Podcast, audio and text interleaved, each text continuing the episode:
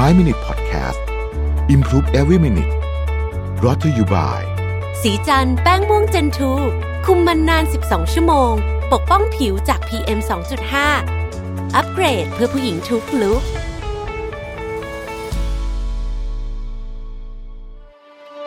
สิ้นสุดการรอคอยกับ Back on Track Planner สมุดจดรุ่นใหม่ปี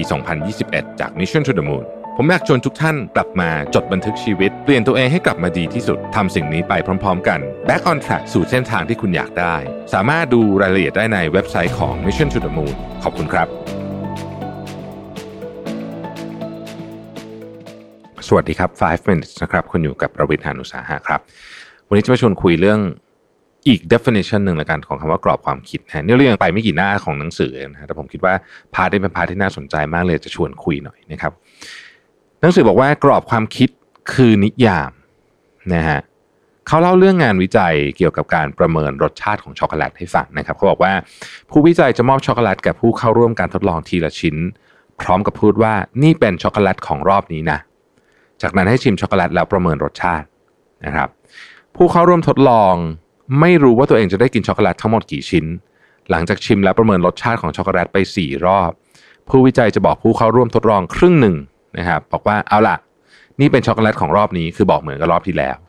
และบอกกับผู้ร่วมเข้าทดลองอีกครึ่งหนึ่งว่าเอาล่ะนี่เป็นช็อกโกแลตของรอบสุดท้ายจากนั้นก็ยื่นช็อกโกแลตชนิดเดียวกันเป๊ะเลยเนี่ยนะครับให้กับ2กลุ่มนะฮะแยกกัน2ห้องนะครับเพราะฉะนั้นตอนนี้เนี่ยเราจะมีกลุ่มหนึ่งนะครับที่ชิมช็อกโกแลตโดยเชื่อว่าจะได้ชิมช็อกโกแลตอีกในรอบต่อไปนะครับกับอีกกลุ่มหนึ่งที่อยู่อีกห้องหนึ่งเนี่ยนะครับที่ชิมหลังจากที่รู้ว่าช็อกโกแลตรอบนี้เป็นรอบสุดท้ายแล้วนะนะฮะผลของมันน่าสนใจมากเพราะว่าช็อกโกแลตมันเหมือนกันเป๊ะถูกไหมครับในการประเมินรสชาติของช็อกโกแลตรอบที่5เนี่ยกลุ่มที่ได้ยินคำว่าเอาล่ะนี่เป็นช็อกโกแลตรอบสุดท้ายเนี่ยนะครับประเมินรสชาติช็อกโกแลตดีกว่ากลุ่มที่ได้ยินคำว่าเอาล่ะนี่เป็นช็อกโกแลตของรอบนี้เนี่ยอย่างมากเลยทีเดียวนะครับอย่างมีนัยสำคัญไม่เพียงเท่านั้นผู้วิจัยยังให้ผู้เข้าร่วมทดลองเลือกช็อกโกแลตที่ตนเองชอบมากที่สุดจากช็อกโกแลต5ชิ้นที่ได้ชิมผลปรากฏว่าอะไรรู้ไหมฮะ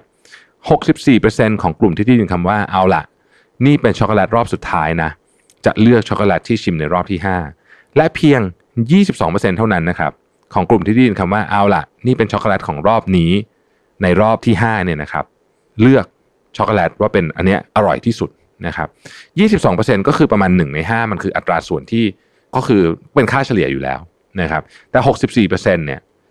ที่ถ้าได้ยินว่าอันนี้เป็นรอบสุดท้ายจะบอกว่าอันนี้อร่อยที่สุดเนี่ยอันนี้น่าสนใจมากนะฮะมันเป็นการแสดงให้เห็นว่าจริงๆแล้วเนี่ยแม้จะเป็นช็อกโกแลตแบบเดียวกันแต่หากให้นิยามว่าเป็นช็อกโกแลตชิ้นสุดท้ายจะเปลี่ยนแปลงผลการประเมินของบุคคลไปได้อย่างมโหฬารเลยทีเดียวนะครับถ้าสมมุติให้สิ่งใดเนี่ยต่อท้ายด้วยคำว่าสุดท้ายเนี่ยเราจะคาดหวังสิ่งนั้นมากๆเลยนะฮะทีนี้วิธีคิดแบบนี้เหมือนกันกรอบความคิดแบบนี้เนี่ยก็มีเรื่องเล่าอีกเรื่องหนึ่งซึ่งอยู่ในหนังสือเล่มนี้นะครับเขาเขียนว่าอย่างนี้เขาเล่าถึงแม่ชีท่านหนึ่งที่กำลังต่อสู้กับโรคมะเร็งได้เขียนบทความเกี่ยวกับเคล็ดลับความสุขของตนเองลงในหนังสือพิมพ์ในระหว่างการรักษาอยู่เนี่ยนะครับคือแม่ชีเล่าอย่างนี้ครับแม่ชีบอกว่าแม่ชีรู้สึกลำบากใจมากรู้สึกทรมานมากๆเธอหมดกำลังใจและใช้ชีวิตแต่ละวันไปอย่างสิ้นหวังแต่อยู่มาวันนึงเนี่ยเธอก็คิดได้ว่าเอ๊ะวันนี้ฉันกำลังปล่อยเวลาให้หมดไปเปล่าๆวันนี้ของฉันอาจเป็นพรุ่งนี้ที่ใครคนหนึ่งปรารถนาก็ได้หลังจากนั้นสิ่งเล็กน้อยในชีวิตประจำวันที่เธอเคยมองว่ามันธรรมดามากก็กลายเป็นสิ่งมหัศจรรย์แม่ชีกล่าวว่าเธอกลับมารู้สึกขอบคุณและมีความสุขกับชีวิตตัวเองอีกครั้งหนึ่ง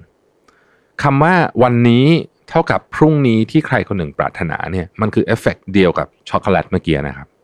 วันนี้คือพรุ่งนี้ที่ผู้เสียชีวิตจากโรคมะเร็งเมื่อวานและครอบครัวของเขาปรารถนานะฮะการให้คำนิยามช่วงเวลาธรรมดาที่เรียกว่าวันนี้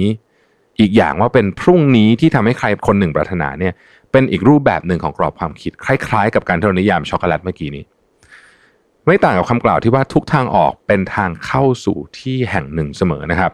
ประตูบานเดียวกันนี้อาจจะเป็นทั้งทางออกและทางเข้าก็ได้ขึ้นอยู่กับว่าคุณจะนิยามมันยังไงกรอบความคิดเวลาคุณ define อะไรสักอย่างเนี่ยนะครับมันจะส่งผลต่อความรู้สึก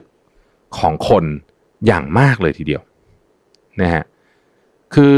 การทดลองเรื่องช็อกโกแลตเนี่ยนะครับมันบอกได้จริงๆว่า คำนิยามเนี่ยส่งผลต่อความรู้สึกของมนุษย์แบบมโหฬารจริงดังนั้นกรอบความคิดของเราจึงสำคัญมากนะฮะปิดท้ายบทนี้เขาบอกว่าช่างภาพคนหนึ่งนิยามห้องหนังสือของตัวเองว่าการกักขังตัวเองจากภายนอกโดยสมัครใจถ้านิยามห้องอ่านหนังสือว่าเป็นห้องอ่านหนังสือเฉยๆเนี่ยเขาก็อาจจะรับโทรศัพท์โดยไม่ทันได้คิดอะไรทว่านิยามว่าเป็นการกักขังตัวเองจากภายนอกโดยสมัครใจเนี่ยเวลาอยู่ในนี้นี่เขาจะปิดมือถือเสมอนะครับผู้เขียนบอกว่าตอนตั้งใจจะลดความอ้วนเนี่ยผู้เขียนเคยนิยามตัวเองว่า table is นะครับเป็นคำศัพท์ที่คิดขึ้นมาเองนะครับไม่มีอยู่ในพจนานุกรมเรียกว่าเป็นนักนิยมโต๊ะอาหารแล้วกัน table แล้วก็ ist เนี่ยนะครับเหมือน nist เนี่ยนะครับซึ่งหมายความว่าคนที่กินอาหารบนโต๊ะเท่านั้นไม่กินที่โซฟาไม่กินในห้องวิจัย